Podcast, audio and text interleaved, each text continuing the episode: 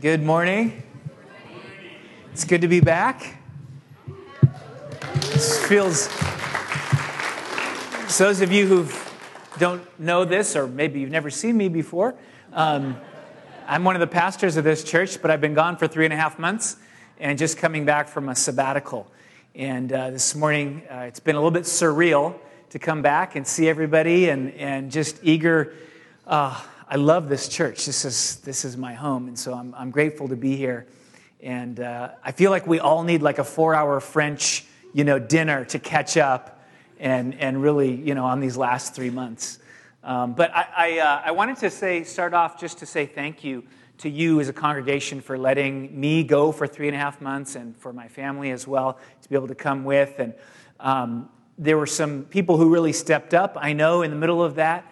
Uh, so our, our church council and our staff and our elders really had to jump in. We had a little unexpected situation with Dante. I was teasing him that, you know, on my way out, I said, Dante, please go and minister to the doctors and the nurses in the hospitals of the Northern California and Hawaii if you could. And he really took me seriously on that and spent a lot of time with the doctors and nurses throughout that. No, we're going to, we, I have in my mind to do a kind of a prayer initiative uh, for Dante. We're, we're just going to seek the Lord for some healing over this next season.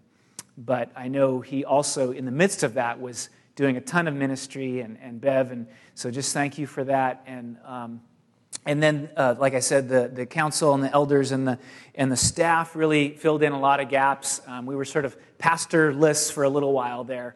Uh, and then we, we did have Pastor Brent come, so thankful. Um, some other people, uh, Jim Morrison was really helpful in this. Uh, a lot of you helped with uh, sort of on our family front, and that was really great. And, um, and then we had a sabbatical team, which was uh, Jackie Knapp and Dave Monk and Jason Lau.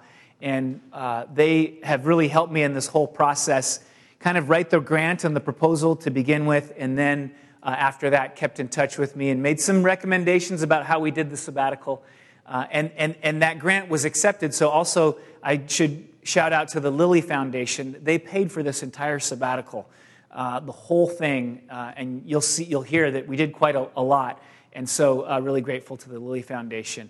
Um, and so, I'm getting back in, and I'm learning how uh, everything has been going. And uh, I know there's lots of uh, things for us to think about in the future, um, what's next, and all of that. And um, Yet I wanted to pause today, and I really think the main thing that we need to do is just acknowledge that in the really for some of this time in the absence of two pastors, God really did. This is His church, and He sustained us, and He kept us, and and in fact, we had some of our, our largest Sundays while I was gone, which sort of makes me think I should stay on sabbatical, maybe because maybe we're doing more ministry that way. I'm happy to do that if. Uh, you know that's where everybody decides. Um, no uh, but it's just it's it's really god's glory uh, that he is is owning this church and it's his church. And i want to really um, call that out today and, and, just give glory where glory's due. So um, we're going to do that also as we look through some scriptures today. Would you open up with me to uh, 1 samuel 7 2 through 14 is going to be the first. I've got two texts that sort of inform this sabbatical season, and the first one is 1 Samuel 7, 2 through 14. Um, if you need a Bible, raise your hand and we'll pass one to you. Please don't be shy about that. I'd love for you to have a Bible in your hand uh, so you can follow along in the text and maybe even take this one home. It's a gift from us and have it by your nightstand. Maybe refer back to it throughout the week as you forget. And um, 1 Samuel 7, 2 through 14. Now, we're, we're in a section in the history of Israel where they've been really having a problem with the Philistines, this other group of people who've been giving them a hard time and, and, and doing battle with them and uh, oftentimes winning those battles. In fact, they're coming off the heels of a real failure with the Philistines. And so the Israelites are sort of beleaguered and struggling. And, um, and, and, and that's where we pick up the story. Things are about to change for them. In verse 2, so after that first uh, defeat by the Philistines, says, Time went by until 20 years had passed since the ark had been taken to Kiriath Jearim. So the, the, the battle was, they got so defeated that their ark actually got taken and then it got returned. Then the whole house of Israel longed for the Lord. Samuel told them, If you are returning to the Lord with all your heart, get rid of the foreign gods and the Ashtoreths that are among you. Dedicate yourselves to the Lord and worship only him. Now, I would just, if you're one of those people who underline things in your Bible, that little phrase, longed for the Lord. Whenever the people of God start longing for the Lord, watch out. Good things are going to happen next. Verse 4 So the Israelites uh, removed the Baals, the Ashtoreths, and only worshiped the Lord. Samuel said, Gather all Israel at Mizpah, and I will pray to the Lord on your behalf. When they gathered at Mizpah, they drew water and poured it out in the Lord's presence, kind of a sacrifice to the Lord. They fasted that day, and there they confessed, We have sinned against the Lord. And Samuel judged the Israelites at Mizpah. When the Philistines heard that the Israelites had gathered at Mizpah, their rulers marched up toward Israel. When the Israelites heard about it, they were afraid because of the Philistines. The Israelites said to Samuel, Don't stop crying out to the Lord our God for us, so that he will save us from the Philistines. Then Samuel took a young lamb and offered it as a whole burnt offering to the Lord. He cried out to the Lord on behalf of Israel, and the Lord answered him. Samuel was offering the burnt offering as the Philistines approached to fight against Israel. The Lord thundered loudly against the Philistines that day and threw them into such confusion that they were defeated by Israel.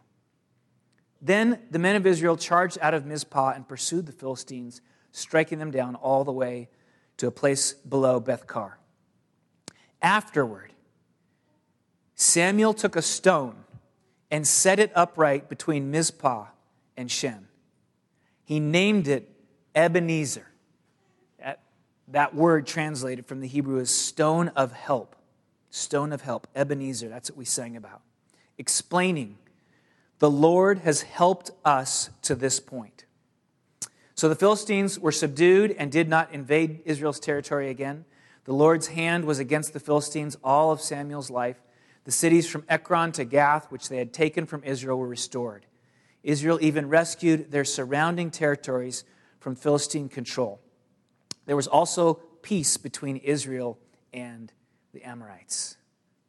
And the verse that I would like to pull out for us to think about in our time this morning is that verse 12, where it says that the Lord has helped us to this point. That's what that word Ebenezer means. And the stone that they raised up was a memorial to be reminded that God had helped them in their critical time of need.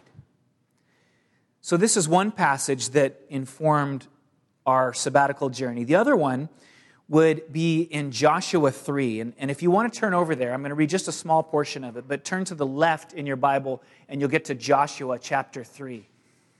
And the background for the nation of Israel here is that they're about to cross over into the promised land. God has has given them this promise. You're going to come into this land of, you know, this rich land of milk and honey, and, and, and, and your whole community is going to be different as in this place.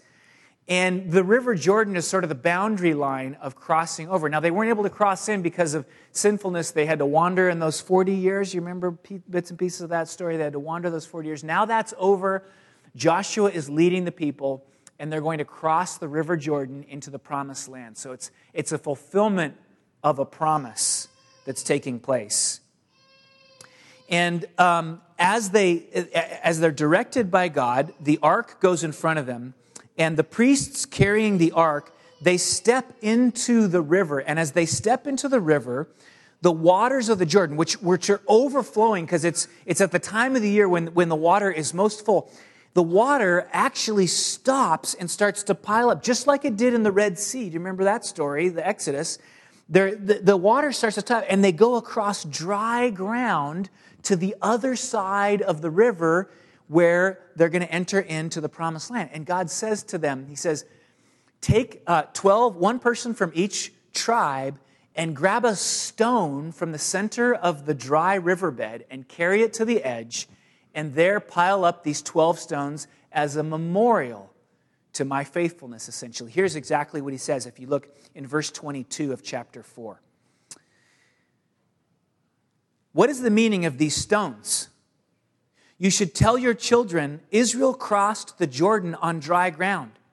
For the Lord your God dried up the water of the Jordan before you until you had crossed over, just as the Lord your God did to the Red Sea, which he dried up before us until we had crossed over. And listen to this this is the key. This is so that all the peoples of the earth may know that the Lord's hand is mighty, and so that you may always fear the Lord your God. Lord, would you help us to unpack these two passages and the incredible events, the story that you are writing across the nation of Israel and that you continue to write across our lives? This is the story we want to unpack a little bit this morning together. And as we reflect and as I give testimony to the last three months, Lord, would it, would it so much not be about me, but be about you and your glory and your faithfulness and your mighty hand and how we are to reverence you forever and always. You are good and gracious and merciful and kind. And we love you this morning. We invite you, Holy Spirit, to work in our lives this morning. In Jesus Christ's name we pray. Amen. So, in these two stories, you will see a kind of a pattern. There is, first of all, a promise.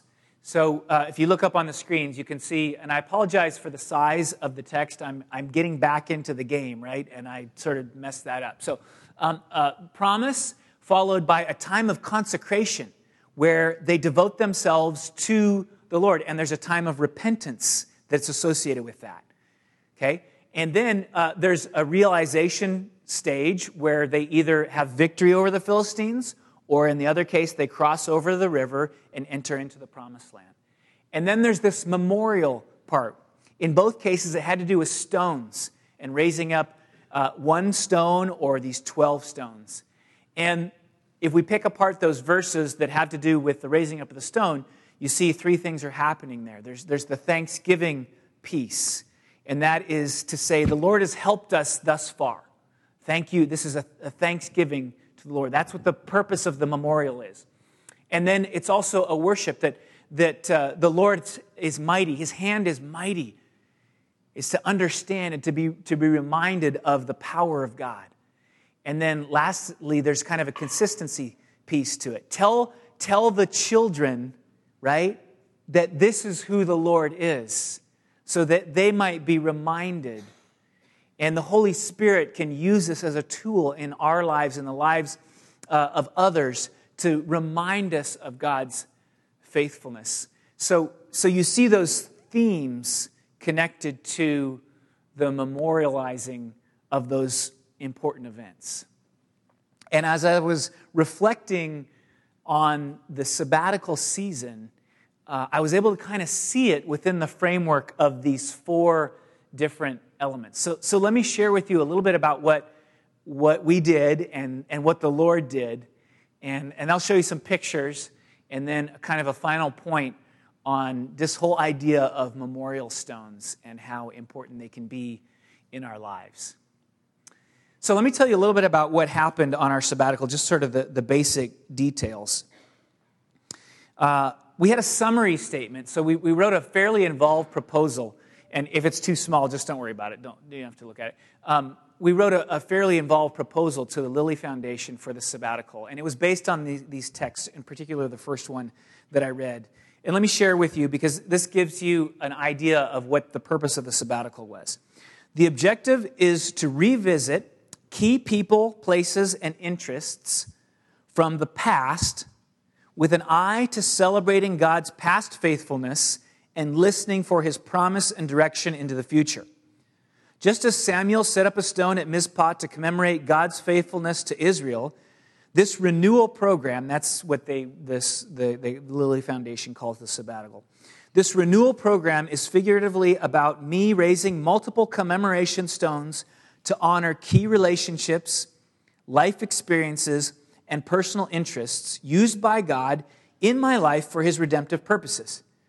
This celebration of God's faithfulness is captured in Samuel's declaration Till now, the Lord has helped us.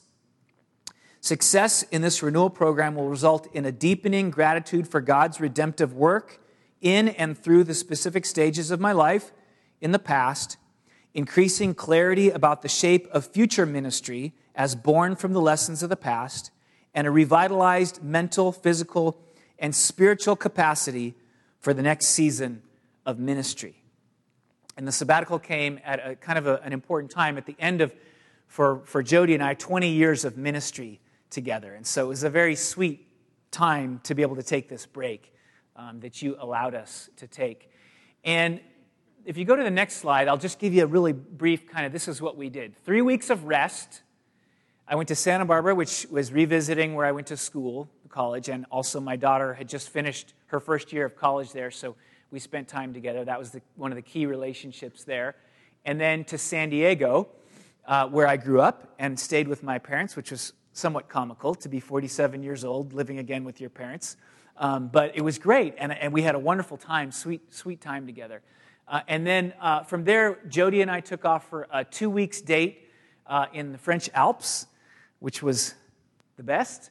Um, and uh, we, we were able to have long, leisurely dinners together. I also was doing some biking in the French Alps. So in the morning, I would go biking on some days, not every day.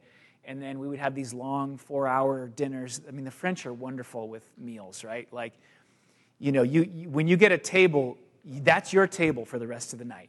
They never kick you out, they never press you. They ne- you have to ask for the check. So we had these long meals and conversations together. It was wonderful.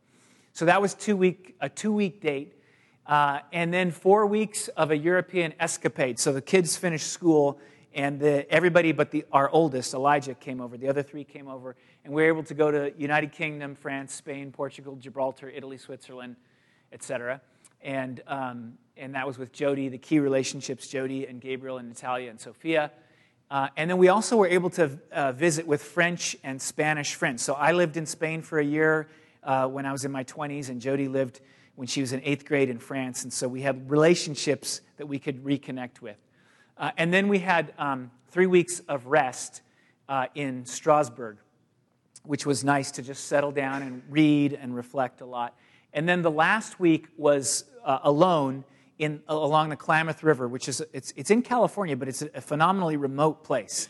There's no cell phone or Wi-Fi or anything like that. We're, I was 21 miles from the nearest town uh, along this river, and I spent a week by myself there, which was a little scary at first, but uh, ended up being one of the sweetest times uh, that I had. It was, it was really powerful. Um, and so um, that's kind of what the program was. Um, but let me talk to you a little bit about how the Lord worked in and throughout um, that time. And then I'll show you some pictures of uh, some of those aspects of it. So, first of all, there was the promise phase. If we use that same sort of breakdown that is in both of those passages that we looked at. And the promise phase was you all saying, you know, Andrew, some of you saying, get out of here. Some of you saying, yes, we'll give you a sabbatical. Um, you need a break. And so that was a gift from the Lord that you, you gave to us. And then the Lilly Endowment was a wonderful gift as well. To be able to have it funded and not have to worry about that was such an amazing thing. And so that was sort of the promise phase. And then the next phase was the consecration, the, the repentance and devotion phase, which sort of caught me by surprise, honestly. I hadn't worked this out in my mind, how it would go. But the first three weeks in San Diego and, and Santa Barbara were a period of, of long mornings of Bible study and, and reading and journaling the Lord really opened up my journal, and I'm probably at about 180 pages of journaling um, since the sabbatical started. And it's been one of the best things for me to process. Uh, and, and, and what happened during that phase is it was like um, uh, I, I, was looking at the book of Daniel, is the first one that I looked at. And I've got notes because I want to be careful uh, to, to, to, hit the right things, and, and there's so much to talk about um, that I could go on and on. So we're going to try to keep this, this uh, really concise. Um, I knew it had been a, a, difficult time before the sabbatical, those three years leading up to it. Several things had happened. Um, you know, I, we had started to remodel our house, which is 105 years old and, and needed that. You know how remodels go; it just sort of, it just sort of balloons out of control. And so I had been working a ton on that. Many of you had helped us in so much, so many ways with that. Um, and then uh, during that time, we lost our associate pastor. And so then I was kind of doing double duty there for a while. Uh, Pastor Andrew had to go family circumstances and, and move to Texas. And, uh, and then at that same time, um, we had some really uh, interesting challenges within the church community, some hard conversations that we were having and working through. And, and, and that was sort of working on me a bit. Uh, and then we were also, of course, doing family. And uh, we have four kids, all teenagers during that phase. And so we had some really challenging family dynamics uh, at, through that season as well. And then, um, kind of to, to cap it off, um, one of the uh, main leaders in our denomination suddenly died at age 52 in a house fire. And I was the next person in line to sort of carry what he was doing during that season. And I found myself in this place towards the end where I was working about 80 hours a week, and I had begun to stop sleeping uh, very well. And so, uh, throughout that season, towards the end, many of the sermons that I was preaching, I was preaching on two hours of sleep because I just couldn't sleep uh, very well anymore. In fact, there was one uh, Sunday where it kind of came to a head where Jody called uh, some of the elders over to the house um, because it was 7 a.m. and I was sitting at the kitchen counter and saying, I'm not going to church today. Now, that wouldn't be that big of a deal, except that I was supposed to preach that day.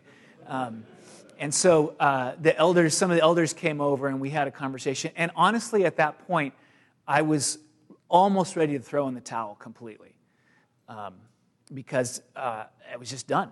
I was just done. So the gift of the sabbatical was really important and significant in that whole journey. And what happened in May during this consecration phase is we were in, I was in San Diego and I was doing this study, and the Lord took me to multiple different uh, texts in the Bible that were so powerful. And I remember that on May 11th, I wrote this down in my journal. I read from the book of Daniel. Um, it is said of Daniel by the Lord, Daniel, you are a man treasured by God. The angel uh, actually says this Daniel, you are a man treasured by God. And I underlined that in the Bible. And I sat back and I thought to myself, I should be able to affirm that same truth about me.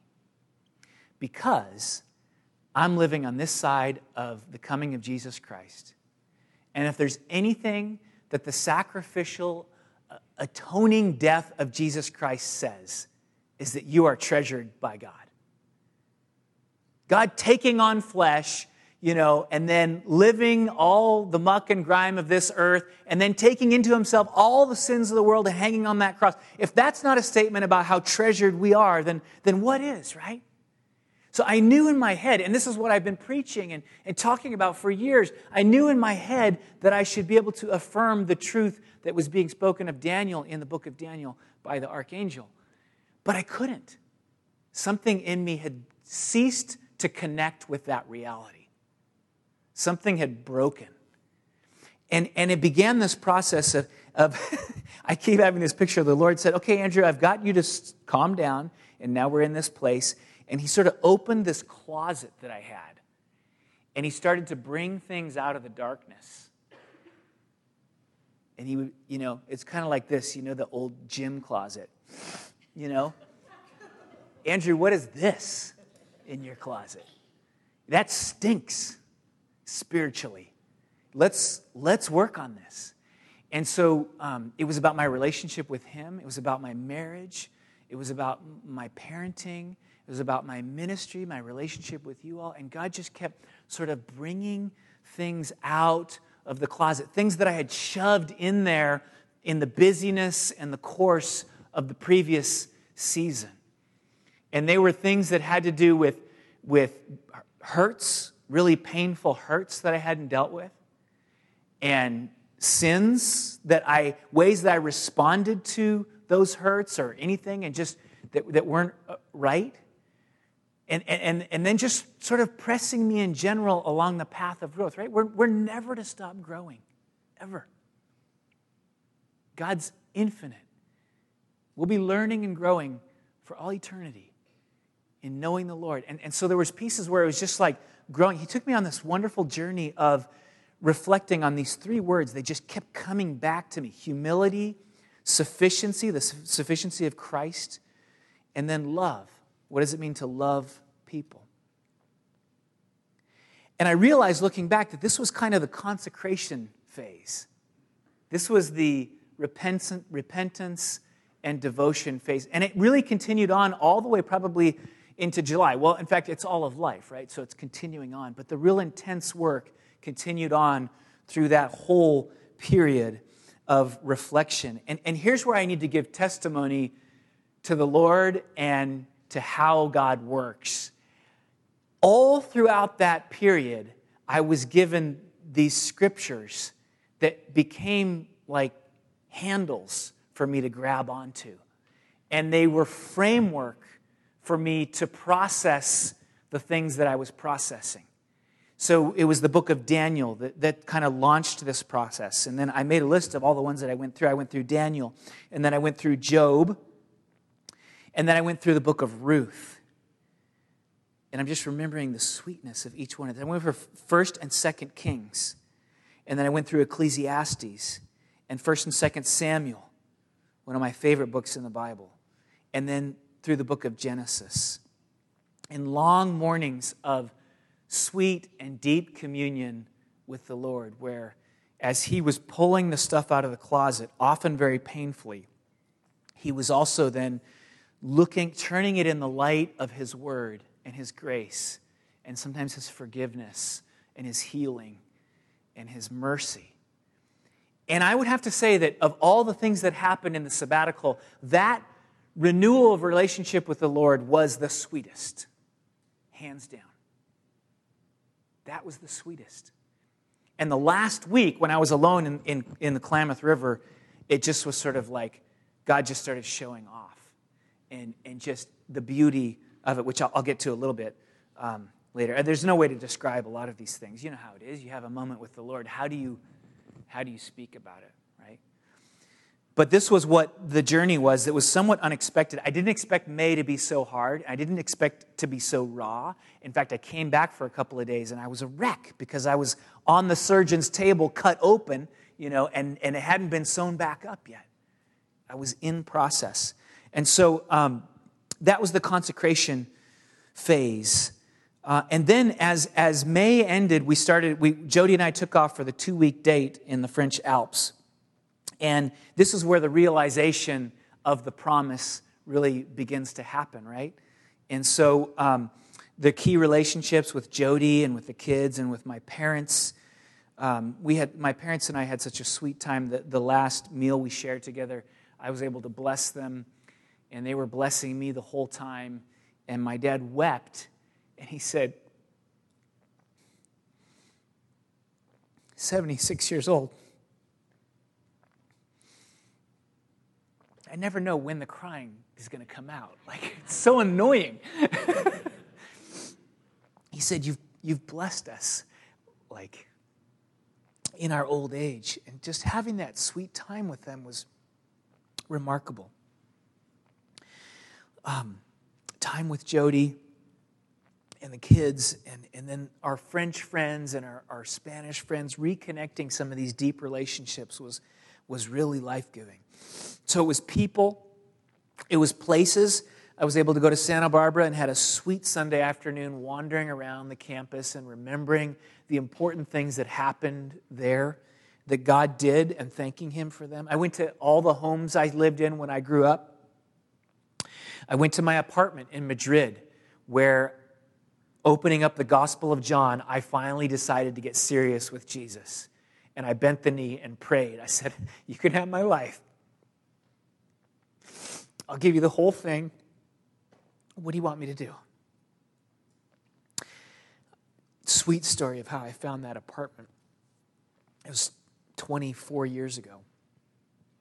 I went to the place where I was called into ministry and was able to sit there and have time to reflect on God's faithfulness in that call and, and his direction for the future. Um, and then there were some interests that I was able to reconnect with. And some of this was just fun and joy. One of the, the Lilly Foundation, their tagline is, What makes your heart sing? And, and so there was an element of just that, that joy connected to it. And so I was able to bike a lot, a lot. I did 260 miles in the Alps, 39,000 feet of climbing. And I'll show you a picture or two from that. And then uh, some other biking as well. And that was really wonderful. I was able to reconnect with my love for music, in especially flamenco music in Spain. Um, and so um, I was able to uh, explore that. In fact, I should re- reveal to you that I'm actually a dancer now. I had a flamenco lesson, and so I mean, this is going to be one of the things that's different now that I'm back, is that I am a flamenco dancer, actually. Flamenco, that's the key piece. So was able to do that. Um, and then to travel, that's always been a, an important part. I was a literature major, and I haven't read, you know, literature in a long time. I spent some time rereading some of my favorite books, and this whole piece of me that I had neglected was being reconnected with, you know, there was a reason I picked that as a major, right? Uh, and so that was great to reconnect with that. And then art in the Prado Museum, especially, but many of the museums that I had visited a long time before. I mean, and that was something that opened up as well. Just to be able to sit in front of a, a beautiful work of art and, and, analyze it and take it in and, and really be ministered to. I mean, so many artists uh, create their work out of the pain and the suffering of life. And so uh, it's one of the ways to not be alone in your pain is art. And to just see that working out in so many different ways, God used a lot of different things. And of course, eating all throughout France and other places, but uh, highlight was France, was, was really significant. Um, every little village has an amazing restaurant. And, and like I said, we had all these great meals. Uh, and God hid Easter eggs throughout that entire process, where I, I had a plan to sort of revisit and build a memorial stone tower wherever I was, but God sort of uh, just showed off and said, Well, you know, uh, let, me just, let me just put the fuel on that and, and just make it even more amazing than you thought it was going to be. So let me show you a few pictures of what happened. And again, I, I like that preaching is not about testimony all the time because I would much, in some ways, rather be talking about scriptures and not showing these pictures. But I think this is part of our journey. And, and I, so I'm going to do this fast. And hopefully, it's not going to be like a thousand photos where your eyes glaze over and you're just like, get me out of here. All right, Santa Barbara with my, my wife, my, my daughter, excuse me, that's my daughter. Um, wow. And then um, and then the picture of Santa Barbara, UC Santa Barbara. And there's my, my mom and dad and I at that, that lunch in, at the Hotel del Coronado, where we were able to just say some things that were just the Holy Spirit just really blessed us. And then the highway to the stars there is Palomar Mountain, which I kept biking up and down to get ready for the French Alps. And then the next slide, um, Jody and I took off for our two week date, and uh, we arrived. That was the sunrise in Zurich. And if you had a, a real bright screen, you could see the glory of it more fully. Um, and then uh, on the right, that's uh, the summit of Mont Ventoux, which 1,909 meters, basically from very low, almost sea level. So that was a massive climb, one of the most famous climbs in the Tour de France. So that was a great joy to do that. Um, and then, um, and then Jody and I sitting at dinner, which we did for two weeks straight, just these long meals. And then that's Grenoble, where we are uh, overlooking the city. The next one. So this is the top of the what's called the Col de Galibier, which is in France. It's, it's one of the most famous climbs in the Tour de France, and there was a bit of snow. Um, but uh, we started in a valley. You can't see the valley way below that. I did actually, and just uh, biked all the way up that. It was, I think it's around 2,600 meters or something like that. So that was the, one of the most inspirational climbs. And then the next one, um, the picture on the top left is the top of the Alpe d'Huez, which is another famous uh, Tour de France climb. Jody uh, got on a bike, and we were able to do um, uh, this one day together. And she did, I mean, I could not believe. If you could see how high up she is, and she came from the bottom of that valley, hadn't been biking at all, just jumps on a bike. This is so Jody, and just goes right to the top, um, no problem. We had a great time in Annecy. That's the picture on the right. That's her uh, completing that. That's actually, actually the picture I showed you uh, before I left of that really twisty road. That was the one that she went up. Um, so it was great. And then the kids came over, and Natalia really wanted to go to Ireland, so we made our way to Ireland. And that's the cliffs of Moher there. I said smile from the camera. I think Gabriel said smolder for the camera. I thought I said smolder for the camera or something, because he's kind of smoldering in the background there. Um, next one. These are friends. So up in the top left, we're with the Vines, who were part of this community for a long time. On the right, that's Laura's mom, Victoria, had us over for dinner in London, which is wonderful. On the bottom, uh, these are French friends that uh, Jody went to. Her best friend in eighth grade uh, was the woman in the, in the turquoise dress there. And then our French friends in the bottom left there. Next slide. Uh, my friend Pedro, who went, came to my high school, was on my soccer team in high school. And then I went to Madrid in, in college, and we were able to reconnect, and that was great. Uh, and then the, the middle top is uh, Christoph, my French friend who was became my pal uh, while we were there, and uh, we watched the we watched France win the World Cup together with just 25,000 other people, um, and it was a great celebration. The bottom right, that's my teacher, just killing it right there, flamenco dancing. We had a great time watching him two nights, and then my lesson up on the right there. So I've had one lesson, so just watch out because it's really big. It's a big deal. Uh, and then uh, on the bottom left, this is the apartment where I really, I finally bent the knee and gave my life to Jesus fully. I think I was a believer, but I was not walking with the Lord, and that was that apartment where that happened in Madrid. Next slide. Almost done. And then there's me cooking some paella. The, the sabbatical team made me take a cooking class, so uh, we're just making a little paella there.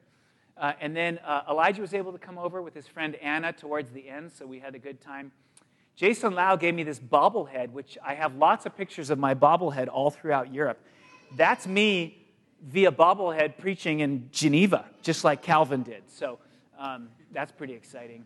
The bottom right is Gabriel and I uh, at this little village in Germany, where uh, that's the church where my great, great, great, great, great grandfather was baptized. Um, I didn't know him because it was 1709. Um, and, and so, uh, but that's the church where he was baptized. And then uh, on the left, that's a funky picture, but if you look through the glass, you'll see a classroom, and that's the classroom where I received my call to ministry. I was standing in that classroom looking out at the field, which you can see reflected in the left, and there were a bunch of kids playing soccer, and they had told me all about the brokenness of their lives.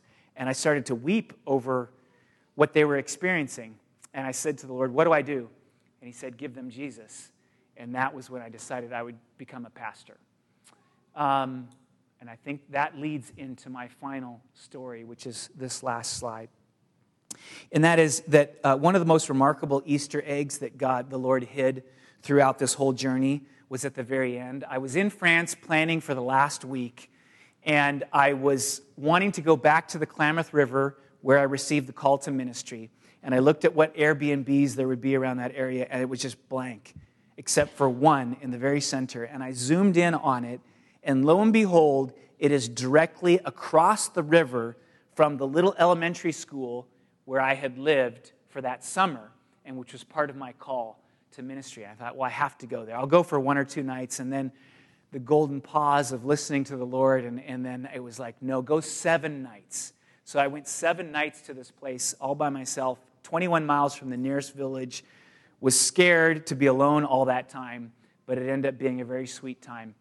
I mapped out what it would take for me to drive over to the other side of the river and visit the school where I'd received part of where I'd received my call. It was a two and a half hour drive to cross that river to get to the other side, one way.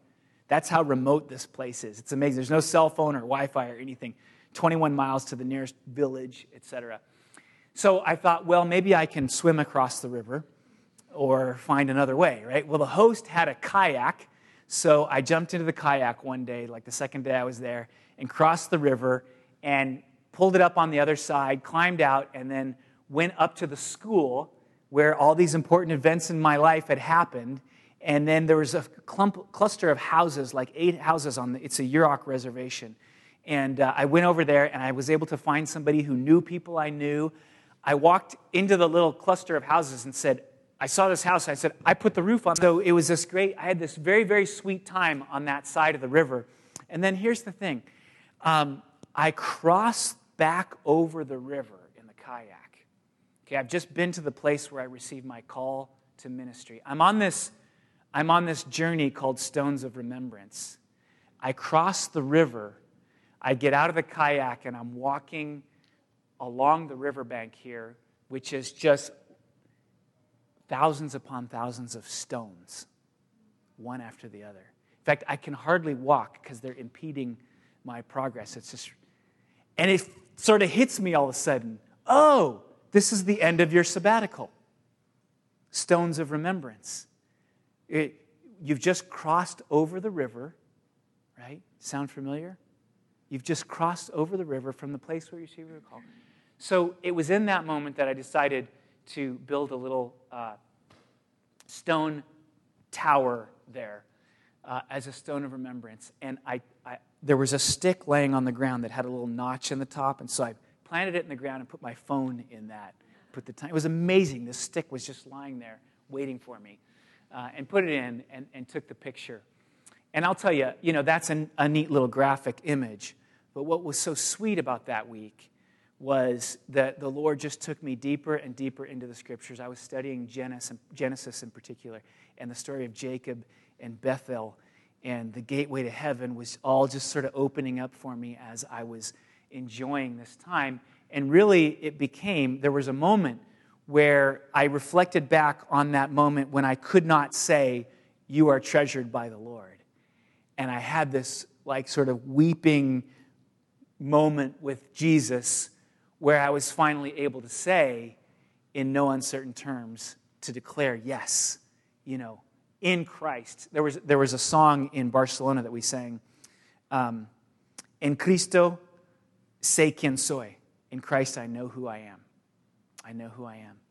And I reflected back on that song and just the importance of that realization. And so that was kind of like an Easter egg that I didn't expect that God hid at the very end of it. So that's nice. Yay for me, right? Happy what does this mean in a larger perspective? And if we look at the text that we're looking at, um, what does it mean in a larger perspective? And, and I think we go back to what it says about all memorializing, all remembering of God's faithfulness. It has these purposes. So we may know that the Lord's hand is mighty, and so that we may always fear him. And really, this is why we exist, so that we can become testimonials of God's grace and his power and his might.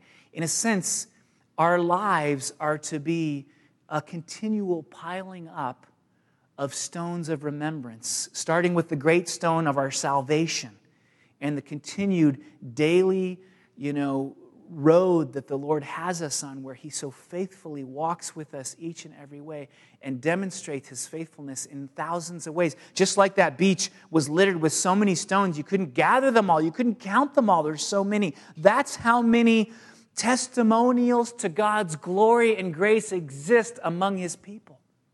And what, we're, what, what our lives are for is to become that kind of testimonial. In fact, if we turn over to 1 Peter 2 5, we read these words of the church You yourselves, as living stones, a spiritual house, are being built to be a holy priesthood to offer spiritual sacrifices acceptable to God through Jesus Christ. And in the same way that every stone is unique in shape and size, and God is putting together with us a temple. He's building a temple out of his people, with each person being unique in who they are, but contributing to the overall temple, which becomes a dwelling place for the Lord. And so the call for us is to be the kind of people who keep piling up stones. I want to keep piling up stones. It's been one of my weaknesses in my life is I don't pile up enough stones. I don't declare God's glory enough. And I so easily see what I'm lacking and it's so hard for me to see his blessings. And I want to be different in that. If God would do a work in me. And for us as a people to be, to be filled with gratitude for God's faithfulness. First of all, in Jesus Christ. And then working out from that in all the myriad ways that he's faithful.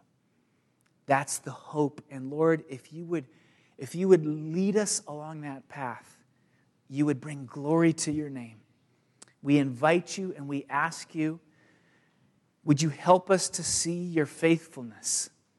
Would we, some of us this morning, you know, it just feels like the story that's being written about our lives is, is like a horror story. And we can't hardly see your fingerprints on it at all this morning. And we're hurting and we're broken and we're suffering. And Lord, you have a word for us that though we can't see it, you are present and you are writing something majestic and wonderful and, and, and good across our lives. We will one day know, even if we can't know it right now, but we reach out in faith to affirm the truth that you are God and that you are mighty. Your hand is mighty, and your mighty hand is writing a good story across this life, whatever tatters it may seem to be holding right now. And we worship you. We ask you to give us eyes to see your faithfulness, that we might pile up those stones and be encouraged by each and every one of them.